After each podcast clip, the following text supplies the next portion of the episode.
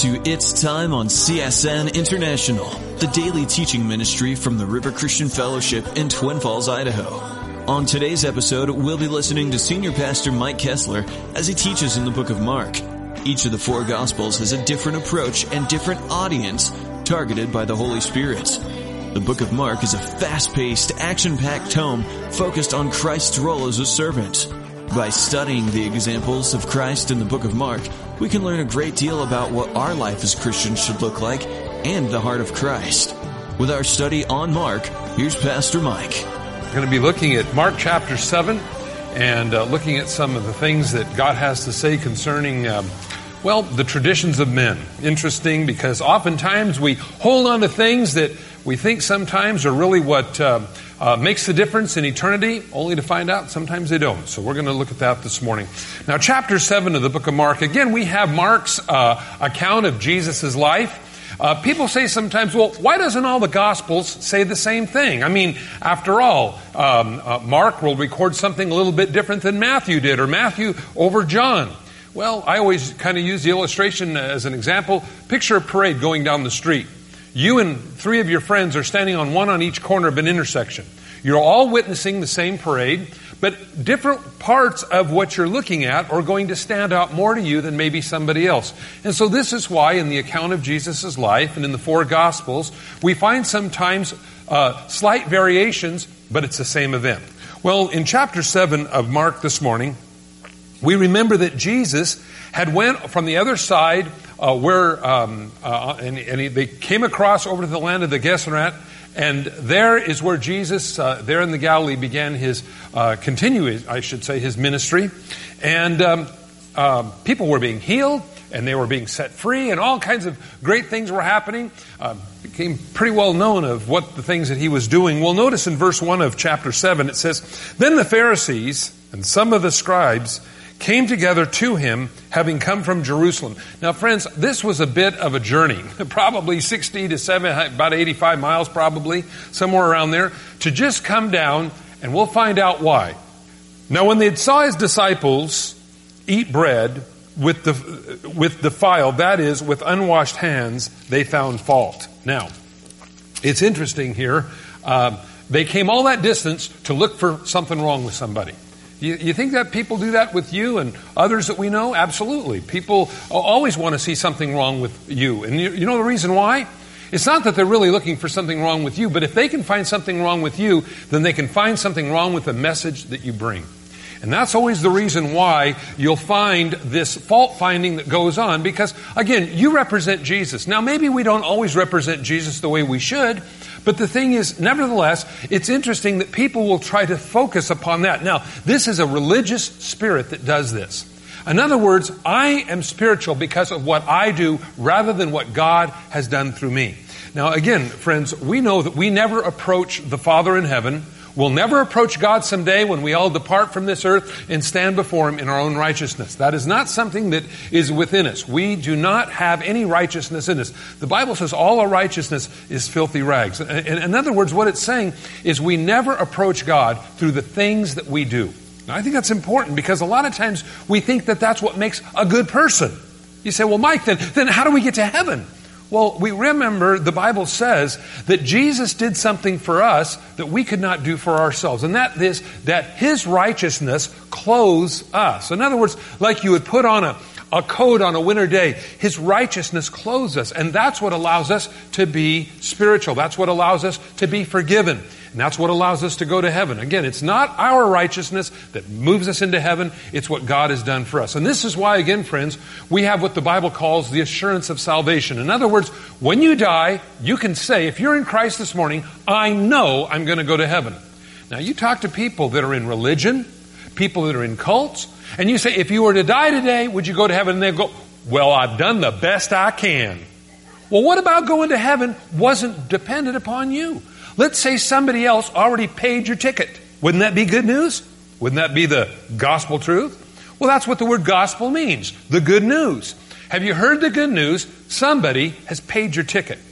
Now, again, we understand, friends, again, that if you're trying to approach God in your righteousness, how good do you got to be? Well, a lot of people say things like that. They'll say, well, I, I'm as good as a guy that lives next door. In fact, I'm better.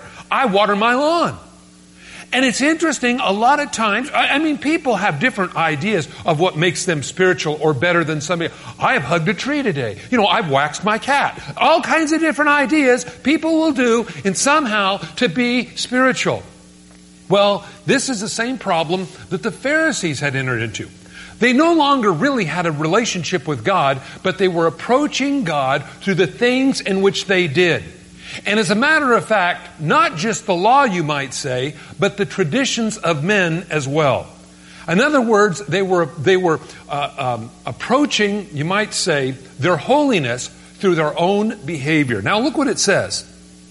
The Pharisees, verse 3, and all the Jews do not eat unless they wash their hands in a special way, holding the tradition of the elders. Now this is their whole thing. Now they found fault with Jesus literally and his disciples because they did not wash their hands in a certain way before they ate. Now this tells me something interesting. They were watching every single move they made. Oh, look at there, they're getting their cheeseburger out. Well, I don't know what they were eating, but they were eating something. Maybe they were eating those falafels. Anybody been to Israel and ate falafels? Awful falafels? Eh, eh, anyway, anyway. Kind of a cone bean dip or something kind of thing. But they were eating. And as they were eating, they were observing everything about him. You know what I call that? Nitpicking. You ever been around nitpickers? Sin sniffers? They're out there. And they're trying to find something wrong with you. Well, this is what they did to the disciples. And they were even picking on the way they ate. Now, I realize that some of us eat more jovially than others. You ever try to eat one of them scones in a decent, sort of orderly fashion? With the honey dripping down your elbows and, you know, this doesn't work, does it? But anyway, uh, you know, they were picking everything apart about them. Even the way they washed their hands. Friends, do you see what a religious spirit will do to a person? Finding fault. In other words, not looking, friends, again, at all the people that Jesus had healed not looking at how those disciples had been in service to Jesus in the healing of people, but rather finding fault in the way they wash their hands. Does that tell you what a religious spirit will do to somebody? Looking for something wrong with that person and, and, and nitpicking it apart by that way, elevating yourself by putting them down. Friends, that's never a good way to lift up yourself, is by putting other people down. You know what? If you follow anybody around, you're going to find something that they do that really bothers you. Do you know why? Because we all have a different way of looking at life. But you know, when we go back and we look at what the Bible has to say, and this is where Jesus, in the next few verses, begins to correct this within the Pharisees because of their evil eye. Again, they had a religious eye, but they didn't know how to love anymore. They had a religious spirit, you might say, but they didn't have the Holy Spirit. Look what he says in verse 4. It says, So the Pharisees, again, it says, uh, and all the Jews do not eat unless they wash their hands in a special way, holding the tradition of the elders. When they come from the marketplace, they do not eat unless they wash, and there are many other things which they have uh, required and hold, like washing of the cups, pitchers, copper vessels, and, and other things. Uh, it says, when the Pharisees and the scribe ask him, why do your disciples not walk according to the tradition of the elders, but eat bread with unwashed hands? He answered and said to them, well did Isaiah the prophet say, concerning you hypocrites, as it is written, The people honor me with their lips, but their heart is far from me. And in vain they worship me, teaching as doctrines the commandments of men. You know what's interesting here? Jesus says and calls them hypocrites. They're, they're, they're uh, holding up something that isn't important and, and, and, and something that really is important, they disregard. Now, again, as he says here, People honor me with their lips, but their hearts are far from me. See, friends, that's one of the things that if, if your faith doesn't change you inside, what good is it? In other words, we don't want to just be like a, a, a, an unregenerated person that hears the message of the gospel and then walks out and lives our life any way we feel like it, but we really want God to change us. Now, see, this is a lot of times where the surrendering of will comes into our life. Now, friends, listen. People say, well, Mike, you don't understand. I have a strong will. we all do. And there's something deep within me that says, get weird. Now, I don't know if this relates with anybody here. But there's something within us that just likes to go off. The Bible calls it an old sin nature. And friends, every one of us has it. And somebody might say, well, I sure am glad, Mike, I don't have that. Well, you're lying to yourself. And it may come out in a different way. Now, sometimes people's behavioral issues are, are very obvious, and sometimes they're not so obvious. But you know, the Bible says, unless we keep our relationship with God maintained, the old sin nature can rise up and actually try to overcome the Spirit of God and what He's doing within us. Now, see, again, friends, it's a lot easier sometimes then to just get into dead religion, dead orthodoxy.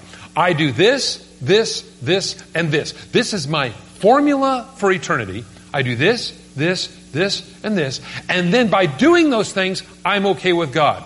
You're not, but I am. Well, this is the danger. They believe that something that they were doing is what made the difference. And we know by studying Scripture, it's what God does in us. And so, again, they were feeling that they were spiritual because they were washing their hands and their pots and their cups in a certain prescribed manner, thereby confusing, you might say, hygiene with spirituality. Friends, that's a dangerous thing when we find something that we do and we all of a sudden memorialize it and say, okay, now this is, this is spirituality. That's a dangerous place to be because again, we can begin to think that because I do a certain thing, I wear a certain garment or I, I have a lucky charm in my pocket or whatever, this is going to give me the edge. And the Pharisees believed that washing their hands in a certain way gave them the edge, insomuch that they could condemn others that didn't do it their way. Now, friends, again, there are things in the Word of God that we never can compromise on. We know the Bible says that Jesus Christ is God's only Son. God didn't have a lot of sons, and so there's people that say, well, Mike, that's the way you interpret it, but God had a lot of sons. There was Buddha and Muhammad and, and you know, and the other greats. Well, what did Jesus say about that? Jesus said in John 14, He said, I am the way, the truth, and the life. No one comes to the Father but by me. Jesus categorically in that verse in John 14, 6 disqualifies every other means to heaven other than through Him. Now that's important, friends, because again, it isn't for open interpretation. There are things that are absolute, but when we come to the traditions of men, these are things that we do. And friends, this is one of the problems sometimes in the church. Now, years ago, in the late uh, maybe I should say mid to late 50s or 60s. Uh, in fact, even before then, there were different fads and trends that were going on in society. Guys had long hair, girls had short hair. Uh, uh, it was just kind of a crazy time. Well, the, the problem was because they had not seen maybe guys with long hair before, that's a sin. It's just a sin, is all it is. Now, the Bible says if some guy's got his hair dragging in the dirt, says it's a shame. Now, if I saw some guy dragging his hair in the dirt, I'd say it's a shame too. But it's not a sin. You see, the problem is, is that sometimes we get comfortable in our own identity, and if somebody comes in different, like maybe with tattoos or, you know, some rings in their ears or something like that, then all of a sudden we think, wow, this person is a sinner. Well, the problem is, friends, it's not what's on the outside, it's what's on the inside that matters. And this is what Jesus now is going to describe and explain. A lot of people feel that I am something because I don't do something or I do do something.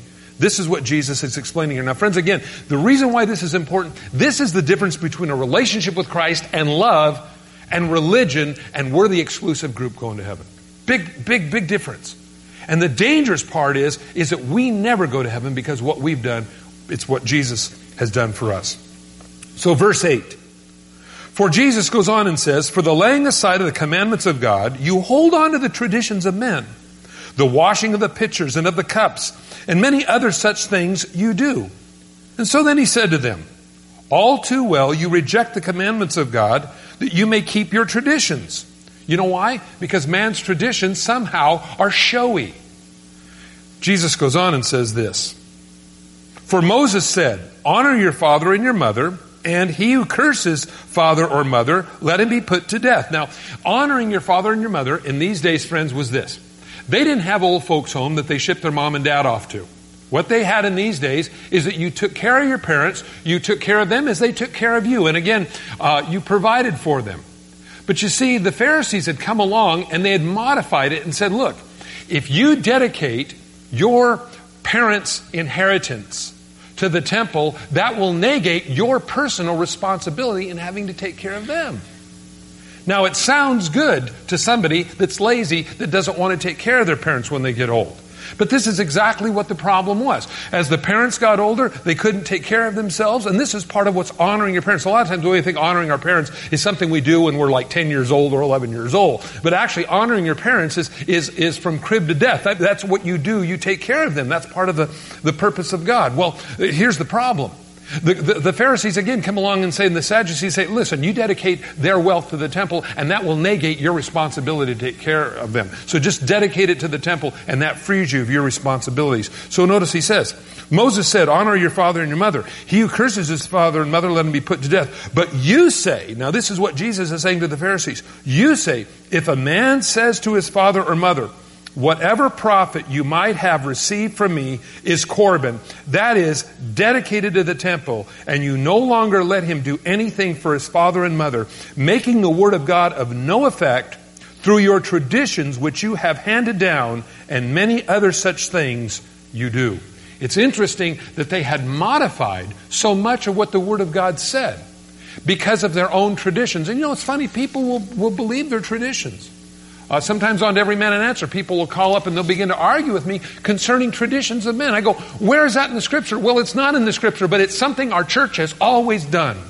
I go, you evidently haven't read Mark 7 because that's the dangerous thing. Again, there are so many different ideas out there, friends. That's why you need to know the Word of God. That's what's going to protect your heart in the days to come. Religion at times sounds logical. Washing your hands before eating. Hmm. I've seen some of my hands when I've worked on cars. I think that's a good idea, but it doesn't make me, it might send me to heaven quicker, but doesn't necessarily make me any more spiritual. You, you see, so these things get instituted into people's ideas, and so therefore, and now you say, well, Mike, that, that, that, we're in 21st century America. I mean, where do you get this stuff? Okay, have you heard some of these? Cleanliness is next to godliness. Well, the Bible says God helps those who help themselves. Have you heard that? It's not in the Bible. In fact, if you really study the scripture, what I have found, God helps those who can't help themselves. That's kind of God's specialty, you know. Cleanliness is next to godliness. The scripture says, no, the scripture doesn't say that. Now you say, well, where do these ideas come from? From traditions of men, from things that have been said. Grandma, grandpa, uncle, aunts, they've said these things to us since we were little. You know, drink coffee, it'll stunt your growth. You know, I mean, all kinds of things we, we've heard when we were growing up. And we get older and we find out they're not true. Well, friends, again, these things have been taught in this society as well, as well as the, the time of Jesus. There was a lot of ideas circulating around that really had nothing to do with godliness. Now you say, well, Mike, how do you stop that?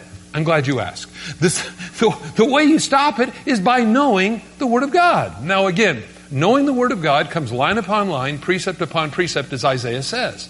Now the reason why that's important is this. That way, nobody is going to rip you off in the name of God. Nobody's going to rip you off in the name of religion. And so when somebody comes along and says something like, well, you know, it's a sin to have long hair, you go, wait a minute, hold it. Let's go over and read 1 Corinthians chapter 11.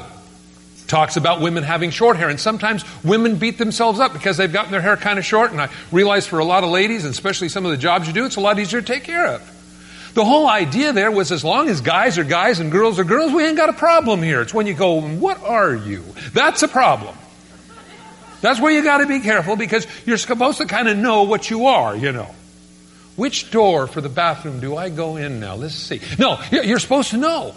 And people are supposed to know why you're in there. I'm trying to be weird here. I'm trying to be real because we wonder about those things sometimes. Well, listen, here's the problem.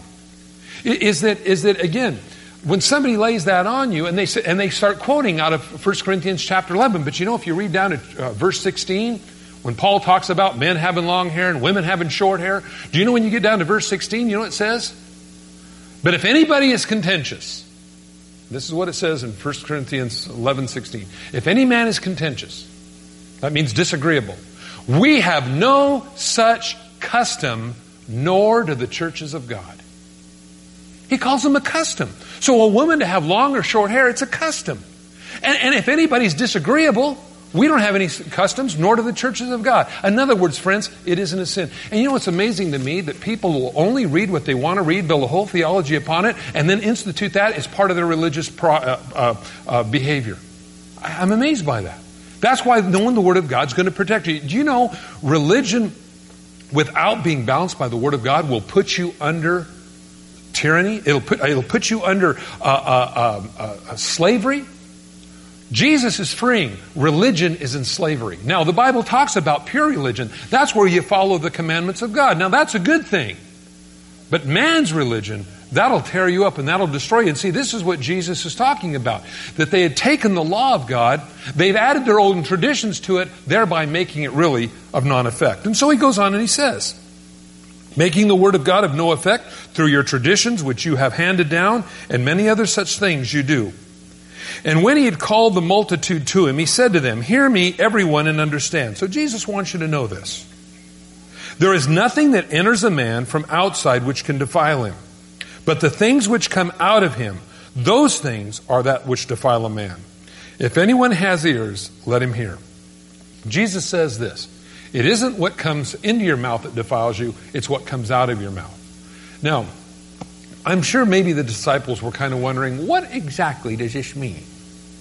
Because again, you would have to think a little bit, what, what is it that comes out of a person? Where, where does it all begin? Have you ever thought about, like, like when you, have you ever found yourself doing something you wish you wouldn't have done? Did you ever wonder how you got there? You didn't just go, whoa, how'd I get here? There was a plan and a process involved. This is what Jesus now talks about. And when he had entered the house away from the crowd, his disciples asked him concerning the parable. So Jesus called that a parable and says, Are you without also uh, understanding also? Do you not perceive whatever enters a man from outside cannot defile him? Because it does not uh, enter his heart, but his stomach, and is eliminated, uh, that purifying the foods. He said, What comes out of a man, that defiles a man. For within, uh, in, out of the heart, of man proceeds evil thoughts, adulteries, fornications, murders, thefts, covetousness is selfishness, wickedness, deceit, licentiousness, which is just filthy talking, uh, an evil eye, blasphemy, pride, foolishness. All these things come from within and defile a man. Whoa. Jesus goes right and addresses the real issue. He wasn't talking about something external like washing your hands. See, you could be washing your hands and you could be doing all the rituals and have these kind of things going on in your heart. Friends, when I read this, when I look at this, you know something? I'd like to be honest and tell you, I, I don't ever have any of these go on in my life. You know, I read these and I go, wow, God, these are things I got to watch out for. I can see a tendency. Have you ever looked at that and seen somebody win the lottery and go, wish it was me? That's covetousness. I can be guilty of that. Have you ever, have you ever had an evil eye? Now you say, what's an evil eye? I think Roger Miller said it well in an old song written back in the 60s. Every lock that ain't locked when no one's around. That's an evil eye. You have an eye in the crowd. You know, you know what's really strange? You know, I, I think it's always funny because people say, and this is a funny thing, you're from California, you say, I want to move up here where there's no bad people. Let me tell you, we got ours too. Several years ago, relatives sent their son up here to get away from the drug infested uh, Southern California area. Well, he was up here only about three weeks and he was with a bunch of drug infested people here. He had an evil eye. He knew what he was looking for in the crowd to find what he wanted. It's amazing to me that you can move all over the country and still, if something hasn't moved in your heart, you're going to be the same person whether you were in Southern California, here, or anywhere else you may go is something that God wants to do and change inside of you. That's Pastor Mike Kessler on It's Time. If you've missed any part of today's episode, I'd like to inform you that we offer It's Time for free as a podcast download in the iTunes Store. If you'd like a hard copy that you can keep and share, give us a call at 800 357 4226 and the operator can help you with that. Don't forget, It's Time to Grow Pastor Mike's book on the Christian walk is also available completely free for you by calling that toll-free number I just mentioned. Tune in next time for more It's Time.